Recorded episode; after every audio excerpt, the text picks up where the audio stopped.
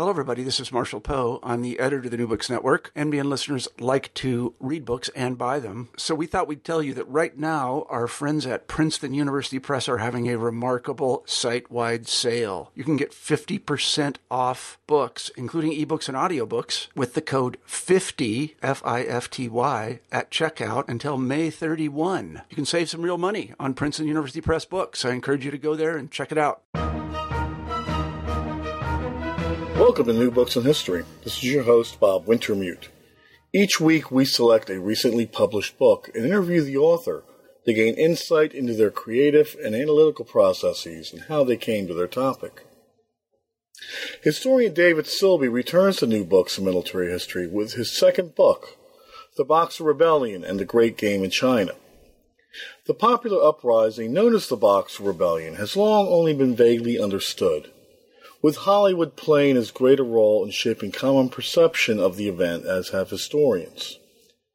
The result has been a generally misplaced understanding of the event, focusing more on the besieged Western consulates and the relief expeditions than on the complex interactions between the Boxers and the Chinese court, both between themselves and individually, and together against the West.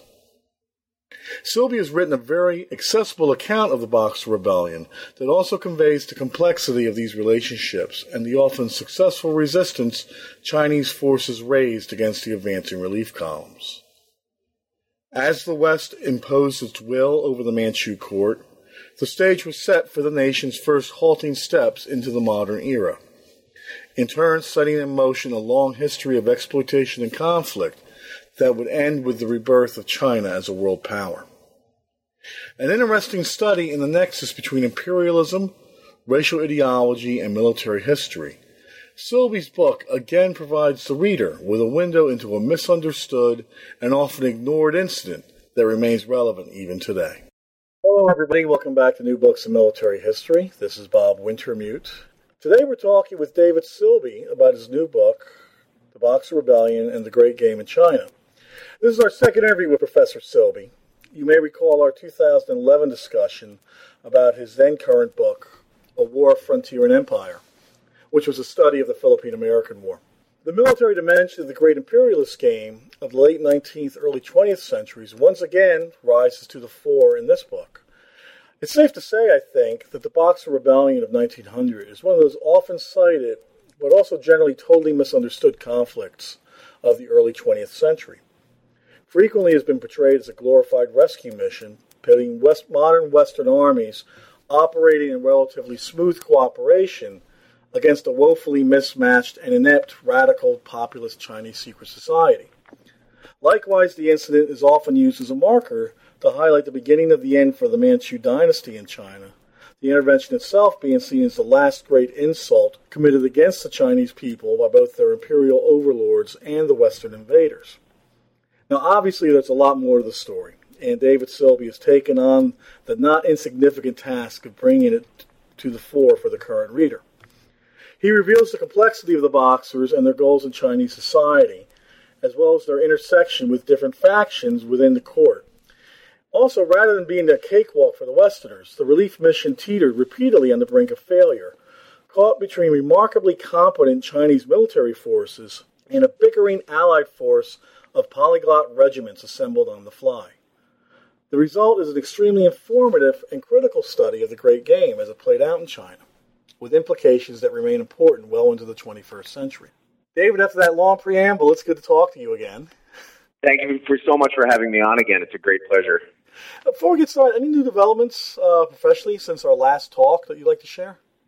Um, so I'm now at uh, Cornell University. Um, we had Cornell has a DC program um, that sends students down to work in DC and take classes, and so I'm now living in Washington DC and um, uh, working uh, for an Ivy League school, which is uh, which is a big uh, culture shift uh, of its own. Um, it's a great experience and um, DC is about to uh, uh, undergo the 17 year uh, cicada uh, eruption. So cicada. So we're um, uh, we're looking forward to several million uh, hungry bugs emerging from the ground um, and looking around for friends uh, in the next few months.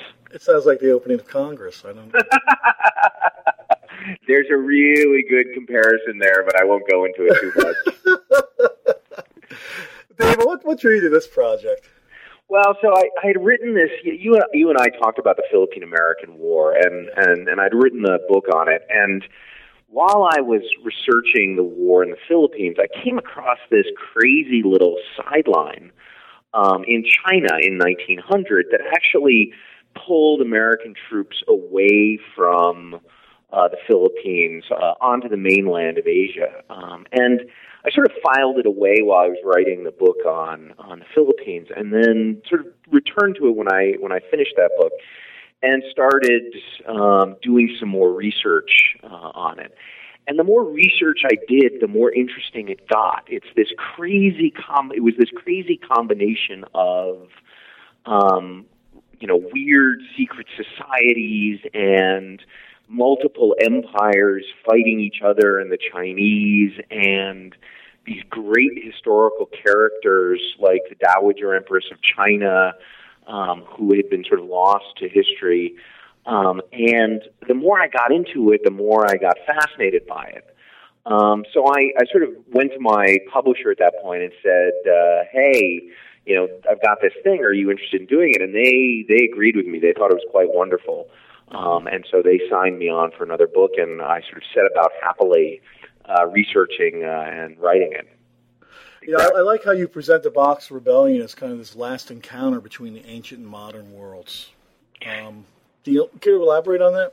Yeah, I mean, it's it's one of the things that that drew me in was the 1900 is really this moment when it, it not only shifts uh, into the 20th century, um, chronologically, but also sort of shifts culturally at the same time. The um, the sort of the new uh, technology, the new industrial revolution is sweeping through the world.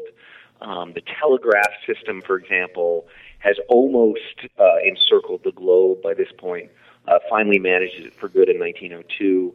Um, but at the same time, there's uh, a large amount of more traditional, old things desperately sort of hanging on mm-hmm. um, in both uh, the Western world and in the um, uh, in the uh, the third world.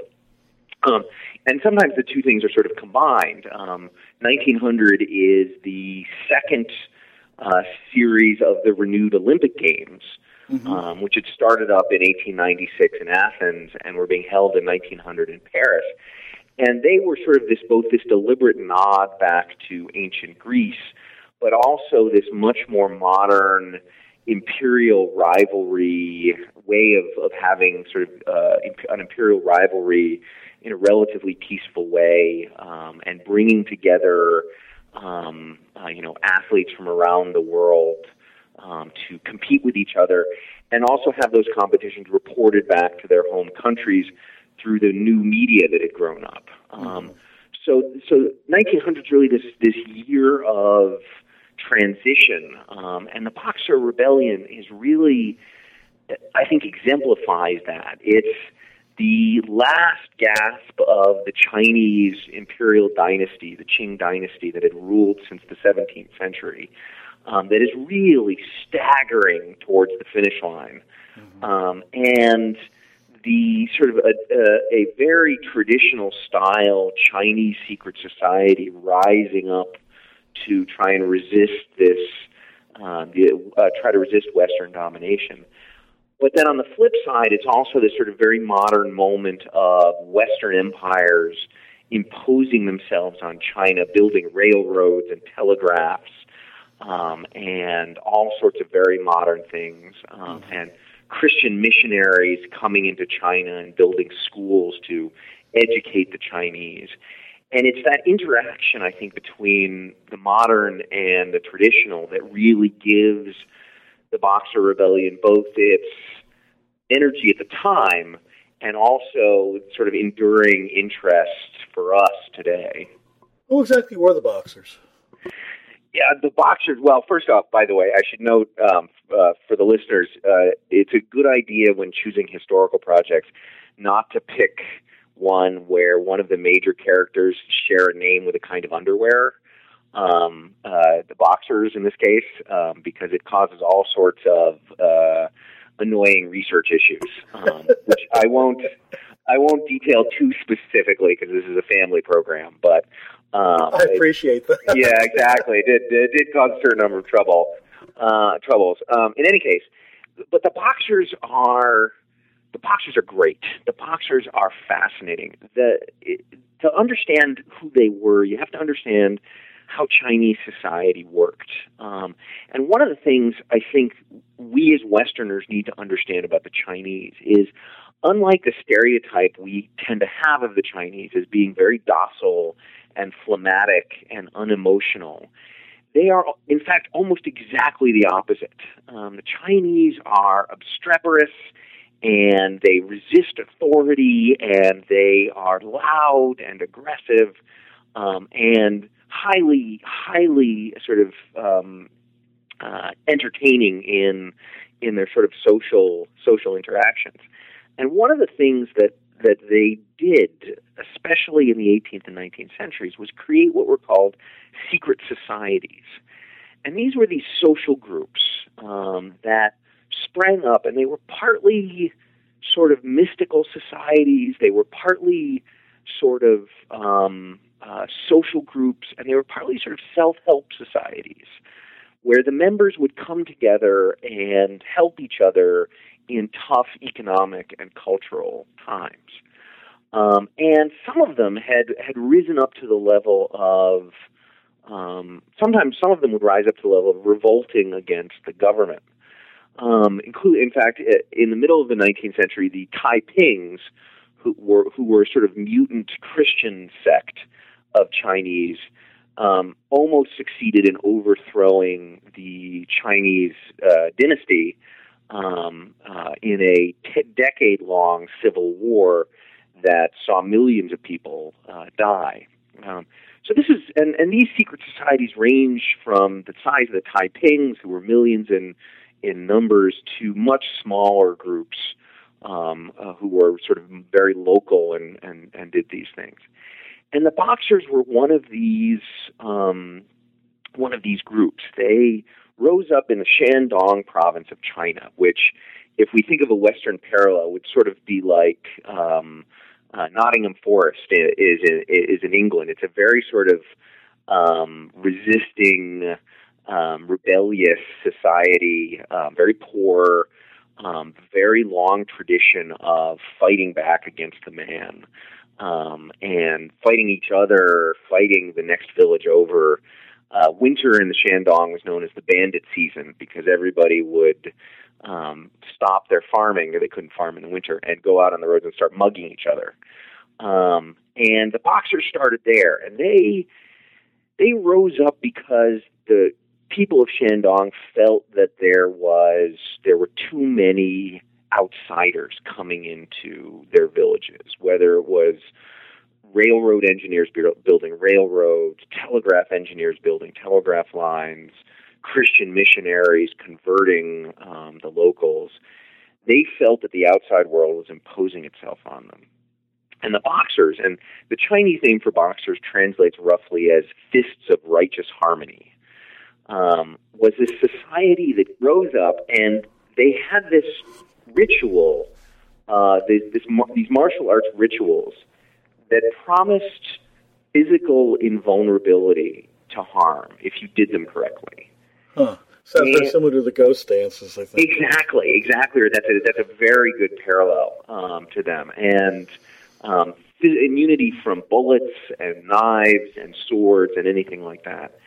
And um, also um, promised, uh, also sort of proposed an answer to this problem of the outside world. And the, the slogan that they had was was a very simple one, and it translates roughly as "support the dynasty, exterminate the foreigner." And it was very attractive. It was they would boxers would go into the market areas of, of these villages, and they would put on these martial arts displays and they were very they, the, sort of physicality was sort of very attractive, especially I think to young men. Young well, that, that seems like it's a it's a part of, of Chinese culture as well. The physicality of Yep. of martial arts slash ballet Yep. as popular entertainment.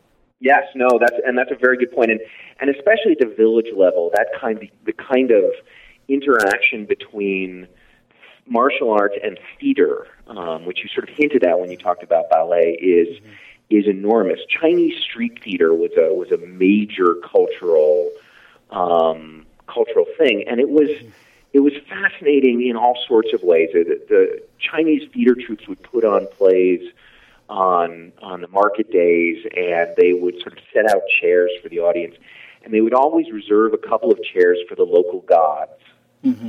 Um, and you can sort of see that interaction between spirituality and physicality and performance um, and, dis- and public display Right. um, in a way that is sort of very much part of the Chinese the Chinese culture.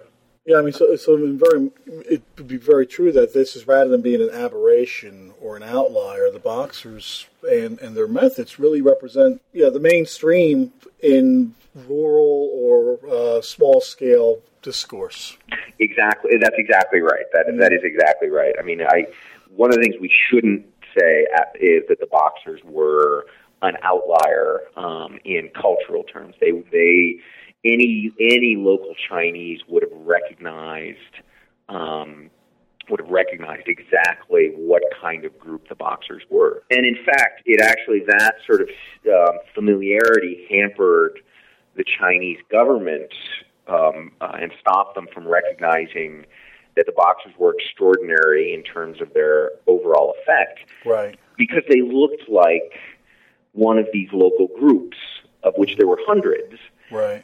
And the local Chinese governors would just say, well, no, this is just another one of these local, small local groups. We've got lots of them.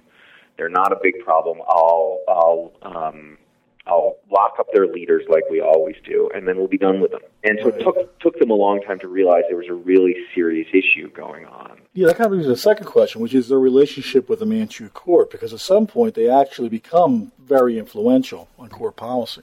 Right. Yeah, it's funny. The the the Dowager Empress uh, Cixi, who is who is the one who is really uh, running the government at that point and had been for the last several decades, Yeah. doesn't quite know what to do with the boxers when they come to her attention. At first, she thinks it's just another one of these local movements, and she orders her uh, military men to deal with them. But then, when the boxers start having some success against foreigners, she begins to get a little tempted by the idea that, hey, these might help her get rid of these annoying foreigners. Sure. Um, and so they go back and forth, and eventually she sort of throws her. Uh, her her side herself and the court in on the side of the on the boxers um, with disastrous consequences for everybody. Yeah, I mean, because it almost seems like she ends up, you know, captive to their will as much as they were, you know, going to be as much as they would be her agent or her. Yeah, yeah, no, exactly. And and I don't and and the root of that is I don't think she ever really understood uh, the movement or what was driving it. Um, that she sort of saw this as something like a tidal wave or a forest fire, a natural disaster that she could take advantage of. But Right. You know, as is always the case with natural disasters, they tend to be driving you rather than you driving it. um, and that was certainly the case with the Chinese dynasty. Yeah. Well, you know, it's interesting too when you stop to think about her age. I mean, she's, um, I believe she's- she's in her seventies at the Yeah. time. Yeah. She had been around since the Taiping. Yeah. So Oh, she yeah. had experience with these kind of popular movements before. Yeah, oh yeah. She had been a very young concubine uh, in the court when the first Taiping revolt had broken out. Um, and so one of her earliest memories of being in the Chinese court was actually fleeing Beijing just ahead of yet another Western invasion, um, which happened in the middle of the Taiping Civil War, um, and only coming back to it after a couple of years. Um, and the emperor that she um, uh, that she sort of was the concubine for had actually sort of died while in exile, um, and the Chinese said of a broken heart um, because of the the twin disasters of the Taiping and, and the Western invasion. So that memory, I think, really sort of defines how she reacts to these large scale movements. What's the Chinese army's position on the Boxers? Which Chinese army? Ah, Um, that's- yeah, exactly. You know, there's there's about six Chinese armies at this point. There's the sort of the local militia who are uh, who are sort of hired because they have connect or or they're there because they have connection, local connections, their nobility. They're not very well trained. They're not very well armed. Um, they're not particularly interested in dying for the cause. Um, there are the uh, excuse me, the the sort of uh, the Manchu bannermen who are um, the sort of the the armies of the Manchu nobility spread throughout the region, um, and they are more of a political uh, statement who um, are there uh, who who serve as the source of, of power for the Manchu nobility, um, and then there are what are called the new armies. Um, which uh, are these armies that the that the Dowager Empress had started building up in the late 19th century on explicitly Western models. So she's trying to build up an army that could potentially fight the Western imperial armies um, uh, on an equal basis. Right. Um, and so all of those are political pawns. All of those are um, have varying levels of military capability, and all of those are involved to a greater or lesser degree. The, for the most part, the Chinese soldiers were very suspicious of the boxers. Mm-hmm. They thought they were a little bit crazy. They didn't like how they handled things. Um, but they had fought the boxers early on before they were before the Dowager Empress switched her side. And among other things, um, Chinese soldiers would sometimes test out the invulnerability claims of the boxers by shooting them um, with uh, uh, results that you can imagine um, uh, for the boxers, I'm afraid. Well, what triggers the uprising? Um, it's it's an interesting question. So the, the boxers, the boxers through 1899 and, and so on are uh, it, pretty much confined to Shandong. Um, but starting in um, starting in 1898, there had been a drought in northern China. Mm-hmm. And so the uh, a lot of the farm workers and farmers in general were had nothing to do because there was no rain, there was very little chance to um, uh, work in the fields, and so they were uh, sort of at leisure. And along come the boxers, who suggest an answer to this problem. and from village to village, the number of recruits began to jump drastically in the in the late in late 1899 and early 1900, Right. and they start to go after people they think are responsible for this. At first, they go after the local Chinese Christian converts. Right. Then, then they start going after the missionaries. Then they start going after all the foreigners they can find engineers, journalists, and so on. mm-hmm. And then they start appearing in Beijing and start going after the embassy personnel in the spring of 1900. And so it's this sort of very slow growing crisis that it takes a while for the Western powers to realize Right. until finally in sort of April and May of 1900, their ambassadors and consuls and legates are being threatened directly um, in Beijing, and all the Western powers wake up with a start and realize, hey, we we actually have to do something about this. Yeah. But by then, the forest fire, to continue that analogy, the forest fire is burning pretty brightly. And of course, you know, the, the, the Dowager Empress by this point has has self-identified herself with the Boxers or not. she's still going back and forth. It, it gets it gets really nutty. So the boxers force the the, the boxers force the the um, Western embassy people back into this sort of fortified area in Beijing, Mm-hmm. and the dowager can't really decide what to do about this. So she she surrounds it with her own army, Mm-hmm. and they go back and forth between shooting at the Westerners and attacking them, or just sort of containing them and holding off the boxers. At one point, they deliver a wagon loads full of rice and watermelons as a gesture of goodwill to the Westerners. So that Right. You know, and the Westerners don't know what's going on. And one minute the the Chinese soldiers are shooting at them, and the Boxers are attacking them. And the next minute you've got a wagon full of watermelons Yeah. coming through the front gate. I mean, it's this sort of crazy ambivalent back and forth um, on the um, uh, on the Western side. On the, I mean, sorry, on the Chinese side. Right, and nobody in the consul amongst the consulate personnel, or none, none of the Westerners in, in Peking at the time, realizes this. I mean, they're they're all surprised by this ambig- ambiguity, or are they? Is there anybody who has a finger, or at least has a sense of the the internal challenges, the Right. internal rivalries taking place in the court? So, for the most part, the the uh, embassy folks put worst possible interpretation on everything that the Chinese did. Right. That the sort of wagon full of watermelons was actually a trick to get them to come out. Yeah. uh, and all sorts of things. The one exception to this is a guy named Robert Hart, who is British and has been head of the Chinese Customs Service for a number of decades, and he understands the Chinese really, um, really well. Um, and he sort of, I think he, he has a sense of what's going on. But the problem is that the sense he gets is that the Chinese don't really know what they're doing, and that there are different factions in the court.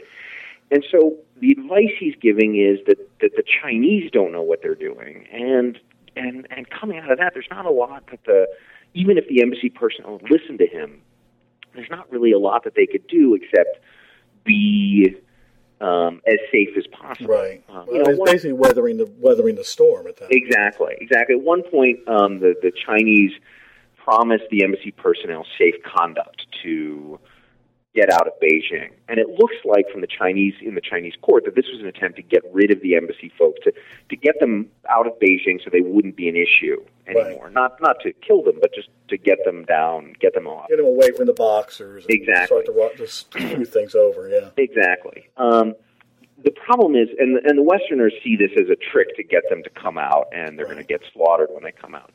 Well, you can say, well, that's not really what the Chinese were doing, but fair enough. You know, the, the, if if the Westerners are wrong, they're still safe.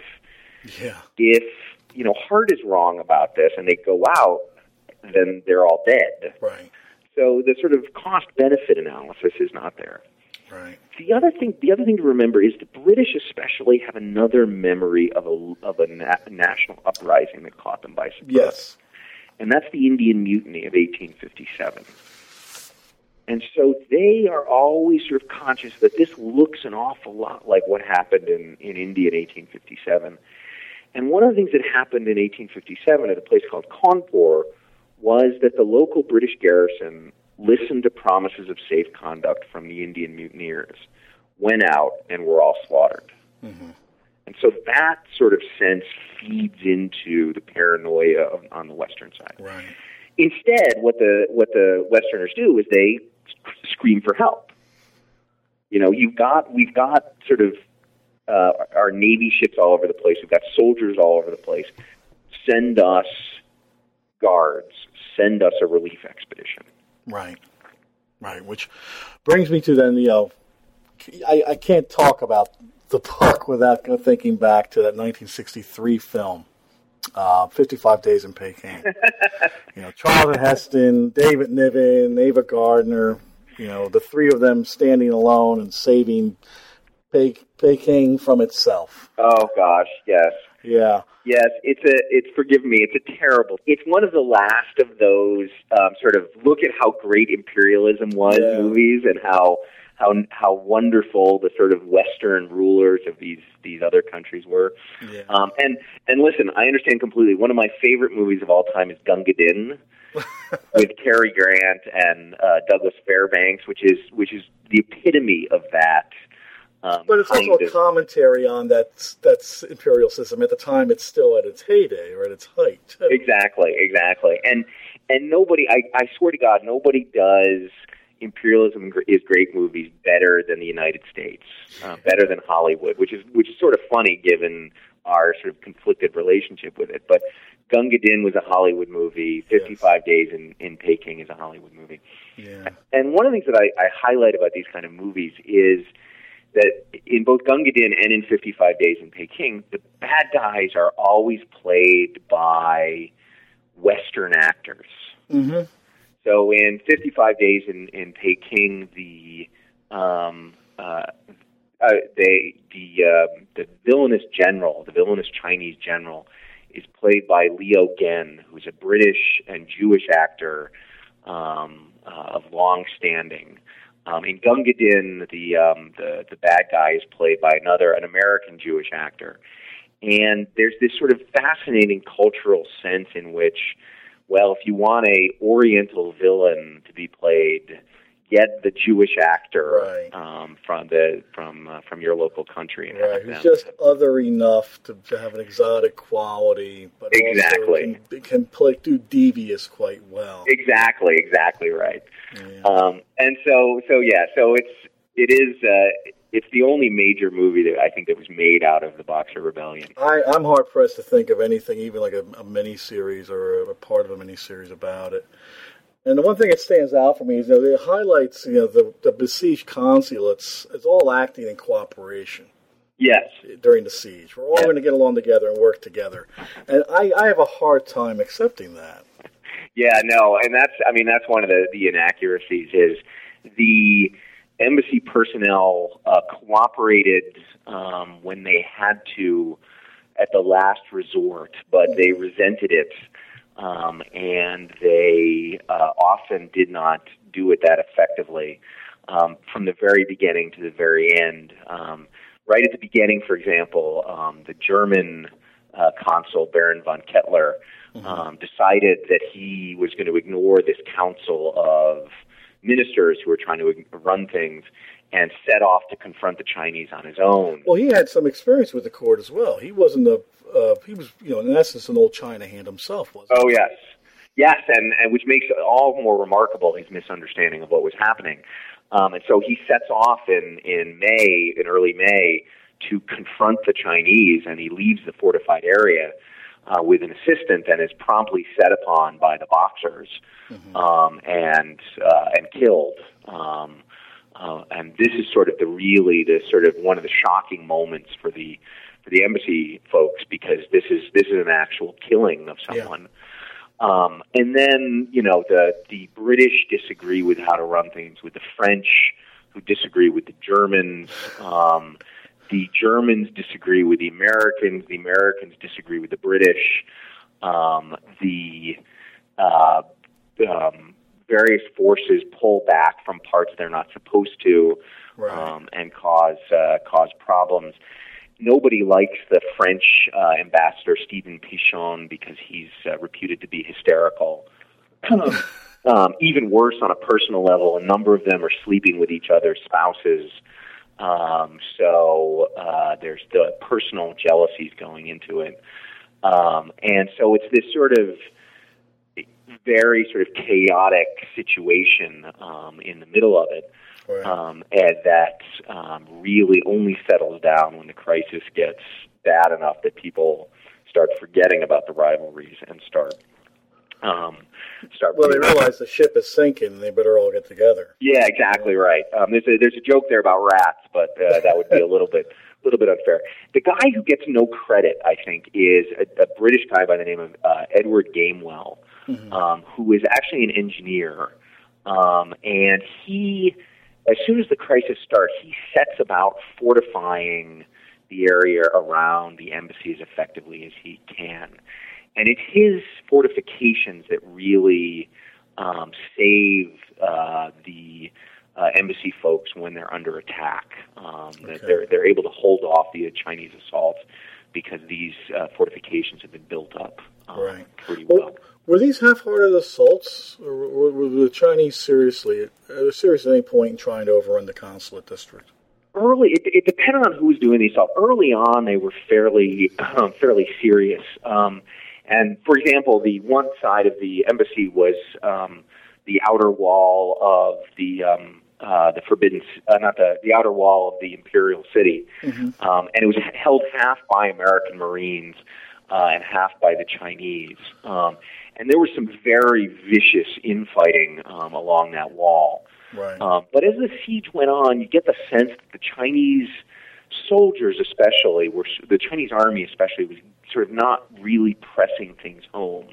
Right. Um, they would sort of fire from their fortifications. They would bombard the um, uh, embassies um, fairly aggressively. Uh, they might try to set things on fire, but there was never the kind of determined assault from all sides at the same time that the Chinese could have mounted, um, Right. and that really would probably have overwhelmed the defenders. Right. Uh, if the Chinese had ever mounted a frontal assault on all the all sides of the uh, of the fortifications, I don't think that the embassy defenders could have held out. Right. But of course, compounding things too is it's not just the Westerners who are in the compound, right? Oh yes, yeah. So the other, I mean, the other, the other great group who flee into the compound are the the Chinese Christian converts. There are a couple thousand of them, um, and it also sort of illustrates the what I would say the sort of indifferent heroism of the of the Westerners there. The Chinese Christian converts come in and they're sort of treated as second class citizens. Um, they're they're put off in a separate area of the embassy by themselves, and they're essentially left without any any real food, um, any real supplies um, from the Western folks. The Western folks sort of kept most of the supplies for themselves and gave the Chinese Christians at best um, bags of musty rice. Um, and so, you know, you can sort of see this. Well, yes, they brought them into the into the compound, but then they've sort of left them to fend for themselves. Right. Um, and the result was that uh, a fair number of them um, sort of starved to death or died of malnourishment.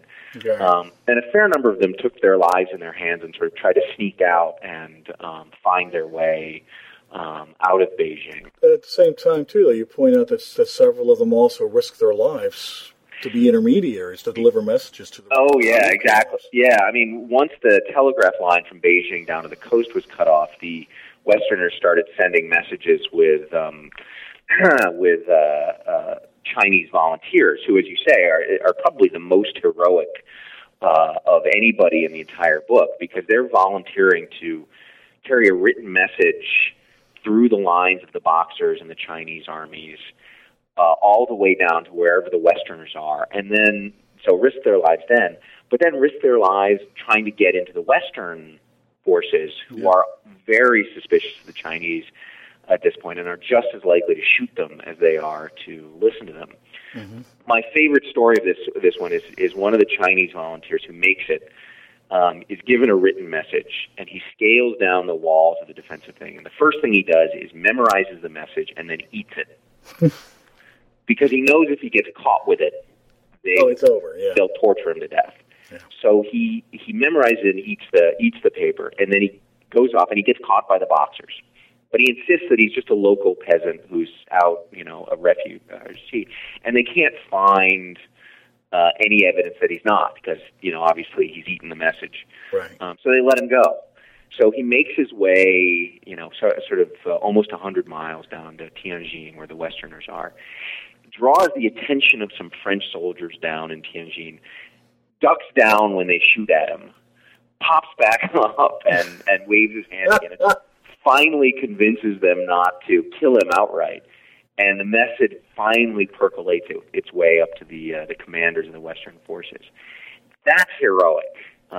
Um, you know, that's really remarkable, and that's really sort of an impressive amount of loyalty, especially given the way that the other uh, Chinese Christians were being treated. Yeah. Yeah. And again, co- to tell this account, completely lost.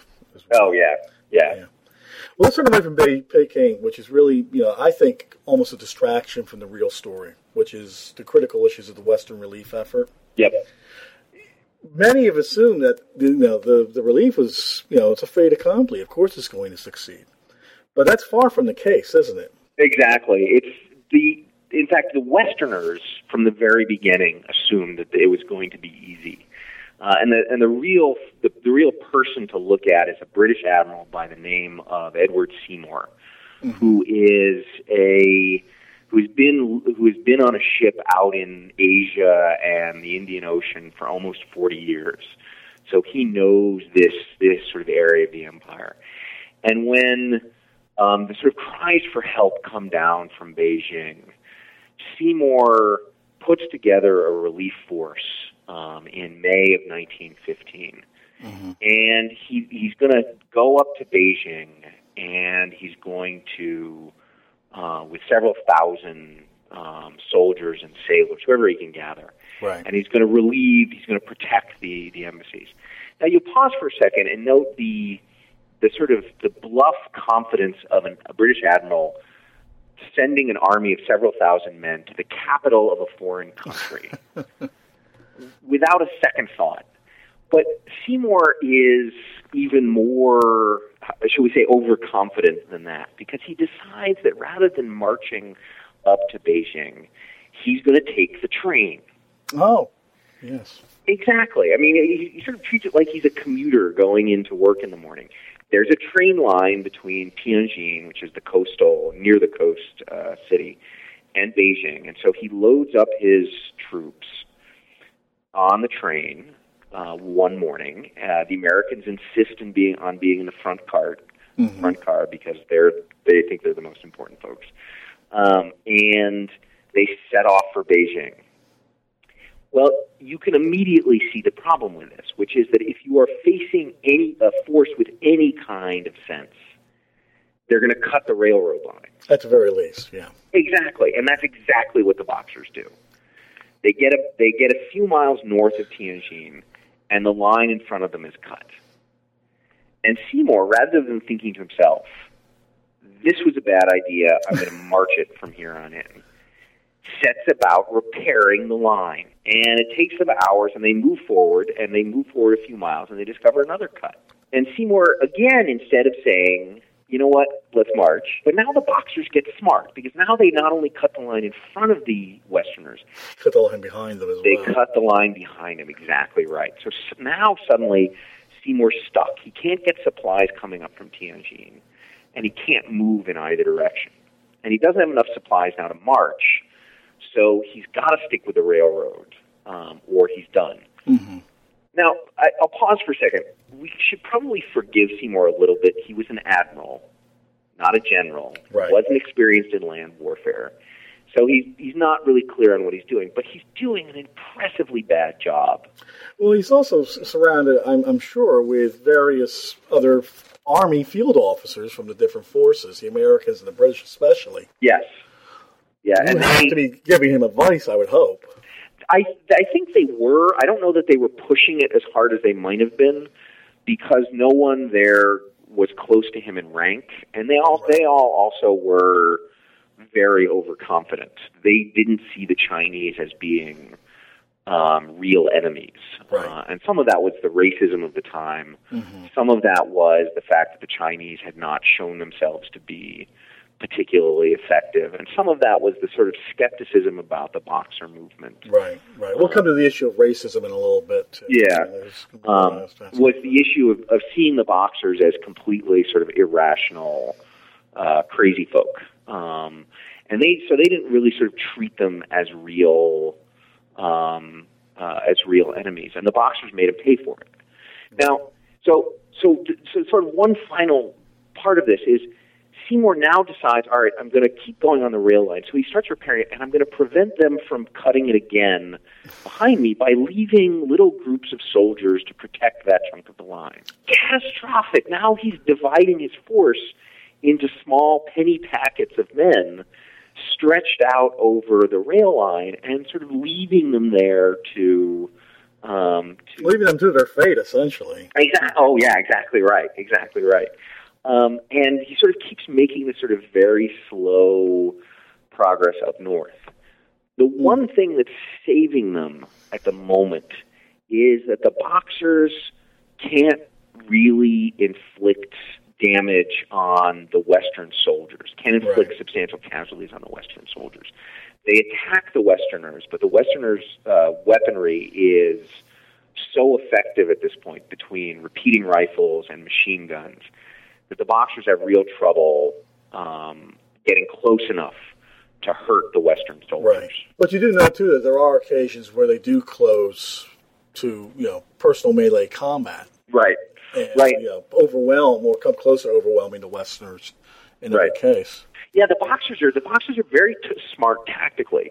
they resort to ambush um, as much as they can. Uh, and so they would sort of hide in villages along the railroad line and wait until Western the Western soldiers got close. And when they were close enough, they would, um, you know, sort of charge them and hope to get in amongst them before the Westerners could kill them with uh, with the machine guns and with the rifles. Right. And that that worked a number of times. And so Seymour was was definitely taking casualties it wasn't until later on that he, he they had taken enough casualties that they were actually getting seriously worried about about defending themselves. Right. Um, but but um, so it's sort of this moment of balance. If the boxers can slow Seymour down enough and inflict enough casualties on him, Mm-hmm. then they have a chance of wiping out the um, the expedition. If they can't, then Seymour has a chance of getting to Beijing. And of course, through all this too, I'm sure the boxers or some of the boxers are also perhaps hoping that by making a strong enough display, they can you know pull the Chinese army, be it the Bannermen or the regular army, into Exactly. conflict. Exactly right. And in fact, the the Chinese army had sort of been sitting on the sidelines. They had watched the West, the ex, uh, sorry, they had watched Seymour's expedition sort of head up the railroad uh, past them and done nothing. Um, but it's late. It's uh, it's during this that the Dowager Empress finally decides that yes, she's going to throw her lot in with the Boxers. And so, in the middle of all this, and what really I think tilts Seymour's uh, or changes Seymour's mind about what he's doing is that Chinese soldiers start appearing in the attackers. Right. And that's a really dangerous moment for the Westerners because the Chinese have weapons that are as good, if not better, than what the Western forces do. Um, they're more organized, um, they're more disciplined than the sort of ragtag group that Seymour has. Right. And Seymour's not sure that he that his force can survive if it has to fight not only boxers but the Chinese soldiers. Right. Right. And you raise a point there too that I think a lot of people don't realize don't think about is how in, in many cases these let's let's call them smaller or you know second rate armies um, associated with, for example, China or or the Spanish in Cuba actually acquire better arms than their Western opponents Oh yes, yeah, and through, through the arms trade. Yeah, exactly. Because of course, before before the rebellion, all the Western powers were trying to gain influence in China, and one of the ways to gain influence uh, gain influence was to sell them weaponry. And so the Chinese had the Chinese these new Chinese armies had lovely spanking new artillery made by Krupp of Germany. Um, and they that those artillery those Chinese artillerists were trained by German officers. Um, the Chinese soldiers and officers were trained by Japanese officers, and they were using uh, German small arms. And so, before the rebellion, it's a way for the empires to get influence. During the rebellion, it comes back to really haunt the uh, the Western powers. In the same way that in Afghanistan, some of the weaponry that we gave to the Mujahideen in the, against the Soviets in the, in the 80s came back to haunt us when we uh, went into Afghanistan in the in the first decade of the 21st century. Exactly. Well, when does the relief expedition for the relief expedition come into play? So I know. So it, this is where it gets really crazy. So Seymour finally decides to turn around, and his relief expedition just barely makes it out back to Tianjin, and they find in Tianjin um, uh, that the, the foreign enclave in Tianjin itself is now besieged. So suddenly, it's not just a problem in Beijing; it's a problem all over northern northern China. right. Seymour at this point, thankfully, is sidelined by the uh, by the British, and instead, British and French and American generals take over, and they begin putting together a substantial relief expedition, much larger than what Seymour had set out with, and forgive me for putting it this way, but much more sensibly organized than what Seymour had done. Uh, it's notable that none of the British generals were willing to talk about Seymour's approach on the record after it was over. They all maintained a very polite silence about um, Which is what- telling in of itself. Exactly, exactly right. And so, but even this gets sucked into imperial rivalries because they, the empires can't agree who should command this second expedition. Mm-hmm. The, it can't be the British because, well, sorry, it can't be the Italians or the Austro-Hungarians or um, uh, anybody like that because they're not powerful enough. Right. Can't be the Japanese because although they're closest, they're not Western. No. Exactly right. They, you it can't be them. It can't be the um, French because their sphere of influence is in Southeast Asia, right. in Vietnam, uh, and Indochina. Um, so it sort of comes down to the Russians and the British and the Germans um, uh, on who will lead them. The British and the Russians refuse to let each other run it. Right. Because they have a big rivalry in India. And so And this is before the, the Entente Cordiale, so Exactly. And so it becomes, and the Germans really want it because they have no great empire, and this is really the moment. So the German, the Germans get to appoint the commander, and the guy the Kaiser appoints is a friend of his who is still in Germany, which is which is you know obviously an utter waste of. Uh, it's going to cause. I'm sorry. It's going to cause a massive uh, delay in uh, uh, getting him out there, but that's the agreement. So through the summer, the Westerners are sitting in Tianjin while the Germans put together a force of soldiers and get the commander, who's a, who's a guy named Baron von Waldersee, right. to head out to China. And two things happen. First off, the Kaiser, as von Waldersee is leaving, the Kaiser gives this speech where he send he sends the German troops off and tells them to make the Chinese remember the Hun for a thousand years, to be so brutal and so cruel to them that they will never do anything like this. And it's it's such a sort of aggressive statement that it sort of defines how the Germans are perceived and how Kaiser Wilhelm is perceived um, by the rest of the world. The, the, the Berlin, the German Foreign Office, is so embarrassed by the, this sort of statement, which they hadn't written into the speech he was supposed to give, that they actually edited out of the transcript. Right. But he sort of sends them off to, to set China afire from one end to the other. Well, it's too late, too, because the foreign press is there to pick up on it, no matter how they may try to, to edit it out. Exactly, exactly. And that's where we get the nickname for Germans of the Huns. Right. Um, but at the other end of the, uh, of the globe, the British general is thinking, you know what? My government, the governments of these countries can make all the agreements they want to, but we're here on the ground, and time's a wasting. And so I think we should go now. So even as von Waldersee and the Germans are setting, getting on ships and sailing through the Baltic, down the Atlantic, through the Suez, through the you know wandering their way slowly to um, to China, General Gaselee, who is the British general, and convinces the American general uh, Adna Chaffee Right. To put together an impromptu relief expedition, which will head north well before the Germans get there, and that's exactly what happens Right. the the Western powers, led by a, a council of generals, set off um, in August of 1900, and they set off by themselves. And it's not only a way of, of rescuing the hostages as quickly as possible, but also of thumbing their nose at the Germans, um, which the British and French, no matter how much they disliked each other, would always exactly would always agree on doing something mean to the Germans. Poor Germans. Oh, they deserved it, please. What's the? There's the famous story about Margaret Thatcher uh, in in 1990. She's told that the German soccer team beat the uh, British national team in the semifinals of the World Cup, and that they'd beaten the um, uh, English at their national game of soccer, and this was a great tragedy. And Thatcher, without without missing a beat, said, uh, "That's all right. We've beaten them at their national game twice this century."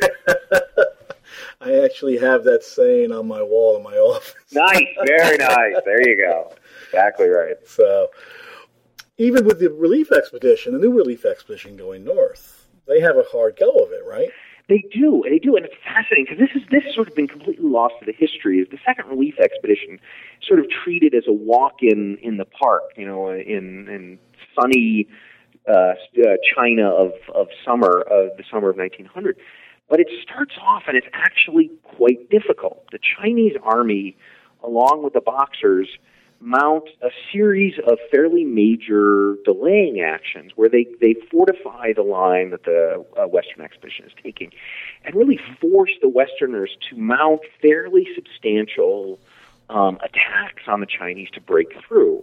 Mm-hmm. Um, and so there's a series early on in the expedition, there's a series of really intense battles between the Chinese and the Westerners.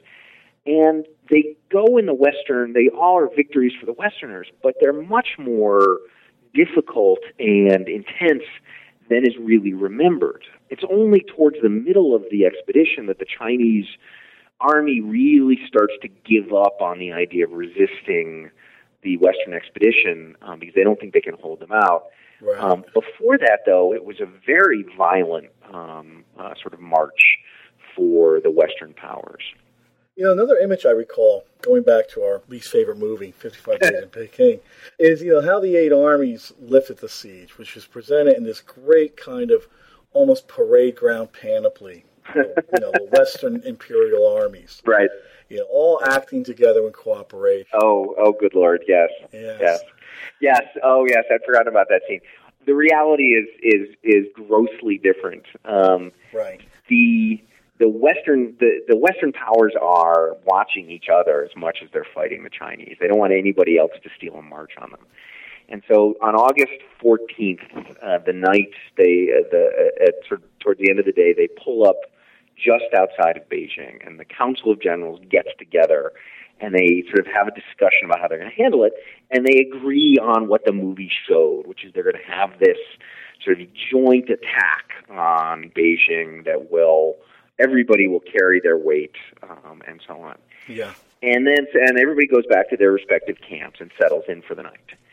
And then the Russians try to steal a march. the Russian the Russian general later claimed that he had sent a scouting expedition out right. and that they had gotten into trouble, so he sent his entire force, um, his entire force with him. Well, that sounds like a lovely story, but I'm not buying it. um, but so the Russians try to steal a march on everybody, the Japanese are watching the Russians because they're suspicious of the Russians.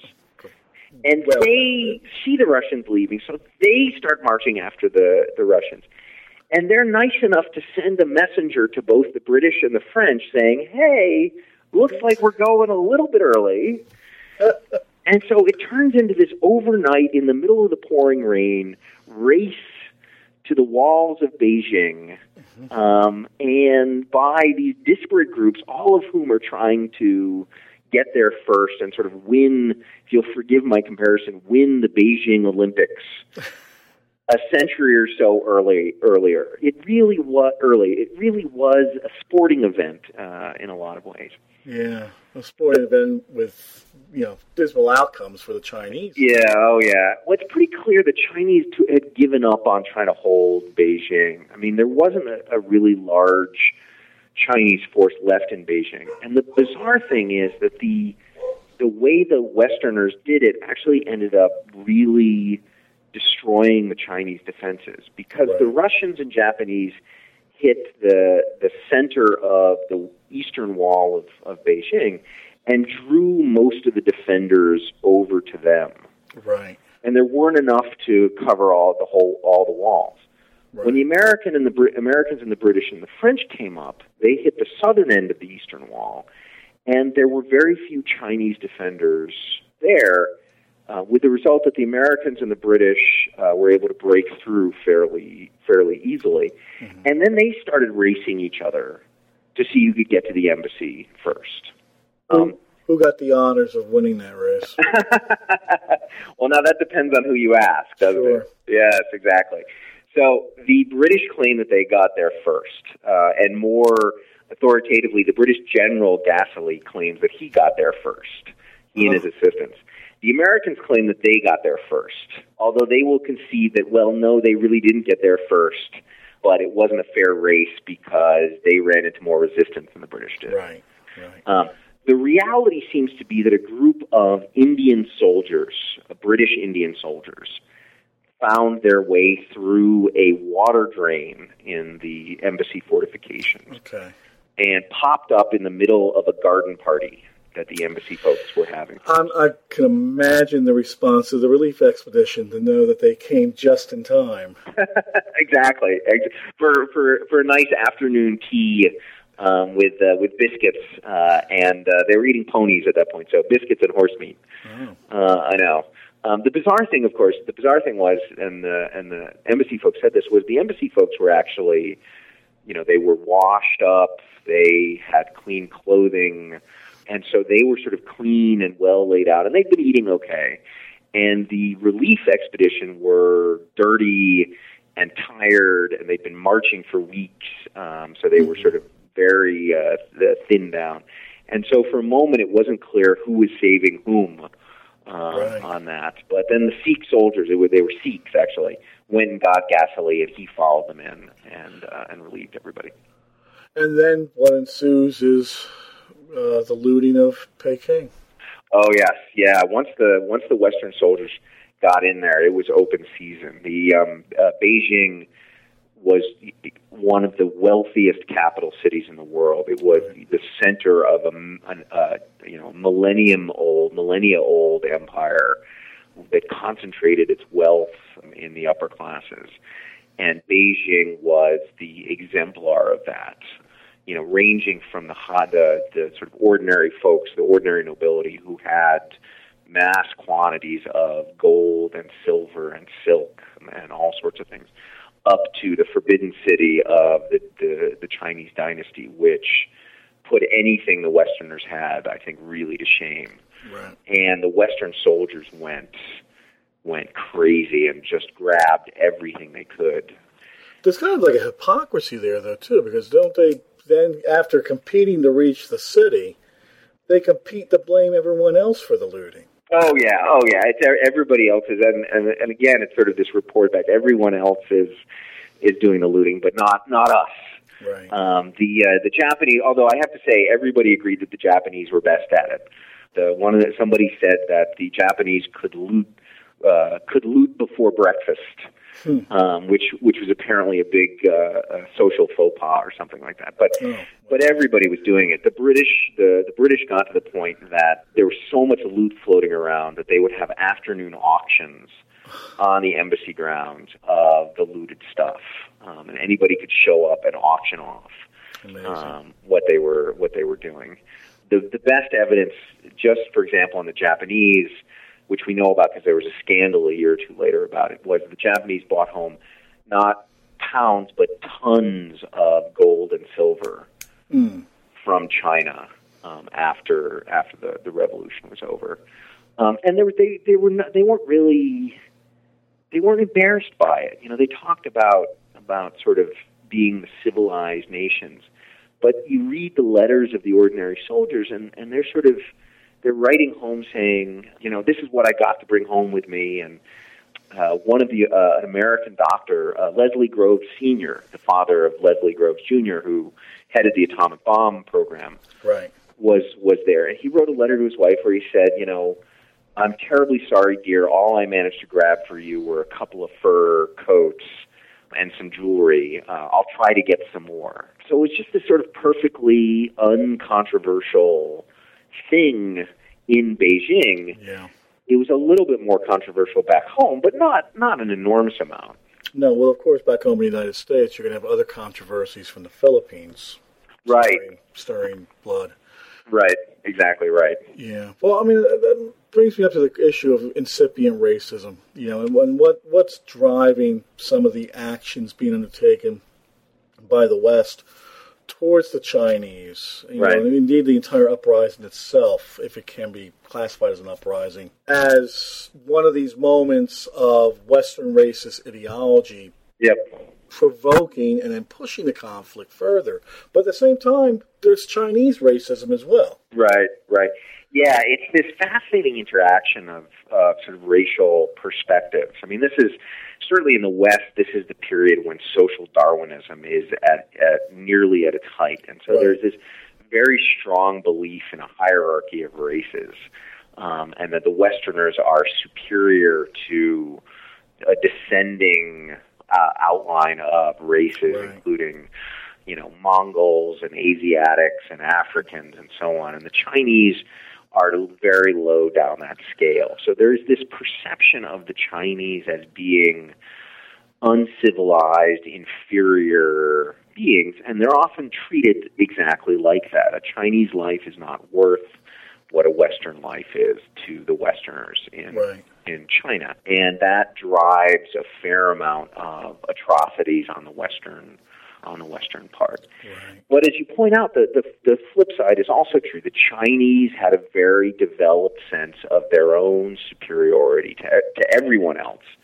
and so they perceived the Westerners as barbarians and treated them accordingly. And certainly, we go back to that boxer slogan: "Support the dynasty, exterminate the foreigner."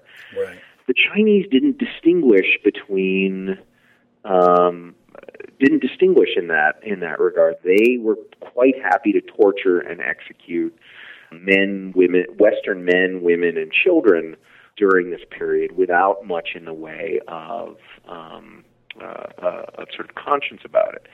And so it's sort of it is it is both sides um, sort of looking at each other through this very racial lens and it's hard to say that there's that there's a good guy uh, or a good uh, a good side in this. Maybe What- those those Chinese Christian volunteers. Yeah, you know, I think that's as close as you get. But even there, I mean, the, so so the weird thing about the Chinese Christian converts is converting to Christianity in these local towns was a way of gaining a certain amount of social power, and in fact, legal power. Because if you got into into legal trouble it, it, as a Chinese villager, the missionary would intercede on your Oh, behalf, and you can imagine who converts to Christianity Yeah. it's the murderers and the thieves and all the bad guys. And so suddenly, even the Chinese Christian converts are not quite as lily white. Uh, forgive my use of uh, old style racial um, uh, stereotyping. Are not quite as um, uh, good, uh, good as you might think. But you're right. The volunteers uh, who who risk their lives to take the messages are about as close as you get to a real, uh, sort of really pure hero in this uh, uh, in this in this Yeah. situation. And yet, you know, in the end, you know, it's it's interesting too because the boxers just melt away. Yeah, no, and you know, not without giving away too much that uh, that occurs in the book is if you if we remember back to what was what was causing the, the enlistment in the boxers that drought. Well, what happened in the beginning of August?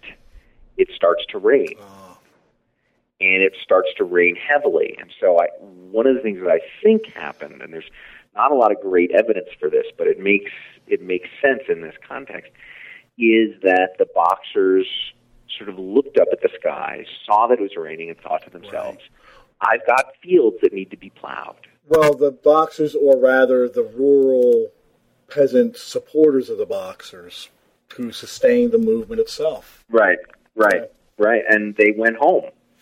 And, you know, they, they'd done what they set out to do. They'd attacked some foreigners. They'd sort of dealt with the locals, and now it was time to go home. It, it sort of, what did you do? What did I do with my summer vacation? um, would have been an interesting assignment in Chinese schools in the fall of 1900. It might have. It might have.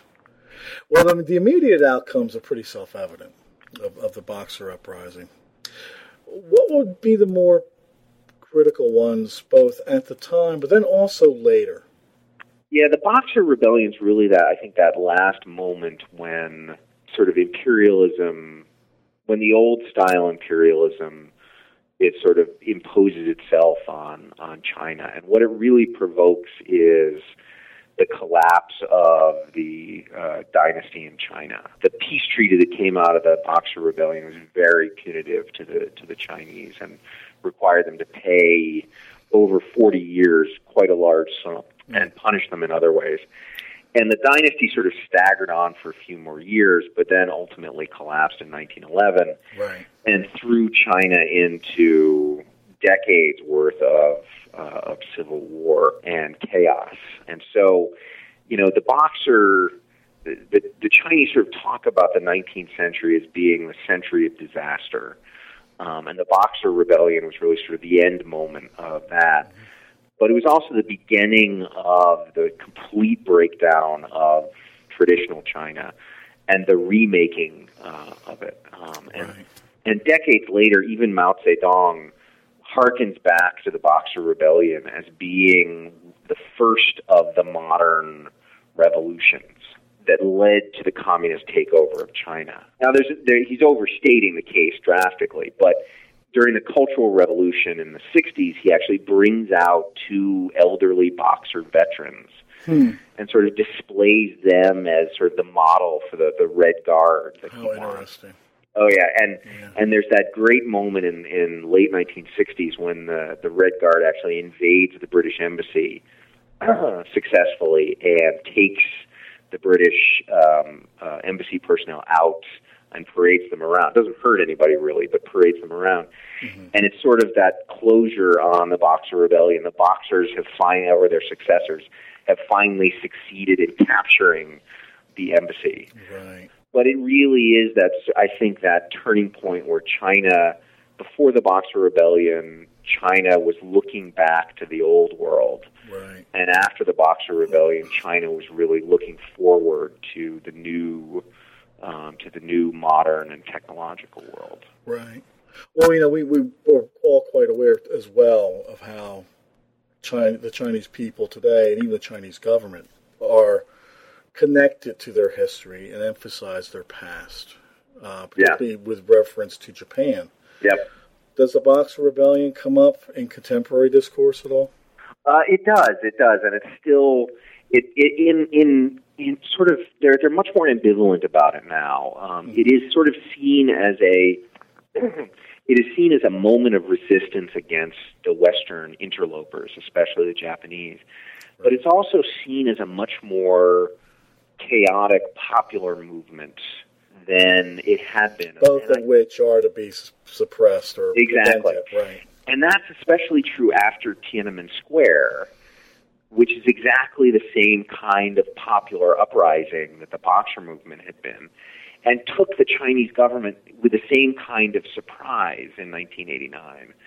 Um, Tiananmen obviously was eventually suppressed with great violence, but there's there's sort of they they had they felt this sort of worrying echo of that uh, uprising when they look back at the boxers. And so the Chinese are much, especially the Chinese government, are much more ambivalent about the boxers than they were uh, under Mao Zedong uh, and, the, and the communists of the 60s and 70s. Okay. Well, I think it's a good good point to bring us to a close. Uh, I'm going to ask you our, our uh, you know our, our standard closing question. Uh, what's next? Where do you go from here? Okay, yeah. So I'm I'm jumping ship from the uh, the 19th, from the 19th and early 20th century, sort of. Um, I'm writing a book um, on British and American soldiers and veterans during the First World War. Ah, Uh, and the essential idea is that the war doesn't end when the combat stops.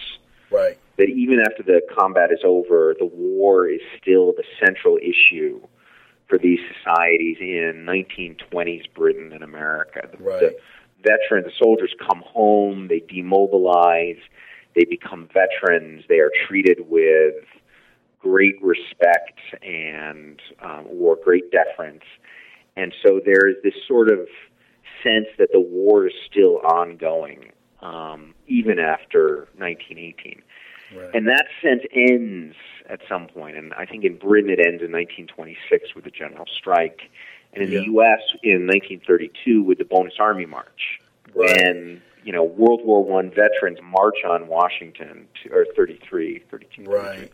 march on Washington to demand help, and they are suppressed by the American Army led by Douglas MacArthur. Right. Right. I mean, that's as, as classic a statement of, okay, we understand what you did for us in the First World War, but you're not the most important uh, constituency anymore. Right. Well, it's also that constitu- I guess you could argue too that constituency also reaches the um, grabs hold of the levers of power as well at that time. That's true. That's very true, actually. Yes, and both Roosevelt and Churchill in in Britain had been sort of major players in the in the First World War um, um, efforts, and the, the World War One generation was beginning to make its way into uh, into the levers of power. I'm using oral history mostly to uh, to to look at these the, the experience of these guys, Yeah. and it's going to come out with Oxford University Press. Oh, Um, fantastic. Yes, thank you. We are hoping in, in 1916, but uh, academic projects and deadlines are like uh, oil I- and water. I know. I've got one I'm hoping to have for night for 2017, and we'll see what happens. Exactly right. so, well, at the very least, we'll be on the same conference panel maybe someday soon. That would be excellent. I would love that. Dave, it's great talking to you. Great talking to you, Bob. I appreciate you doing this, and uh, I've enjoyed myself immensely. That's grand. And on behalf of New Books in History, this is Bob Wintermute, thanking all of our listeners. You've been listening to an interview with David Silbey, the author of The Boxer Rebellion and The Great Game in China. This is your host, Bob Wintermute, thanking you for listening to New Books in Military History.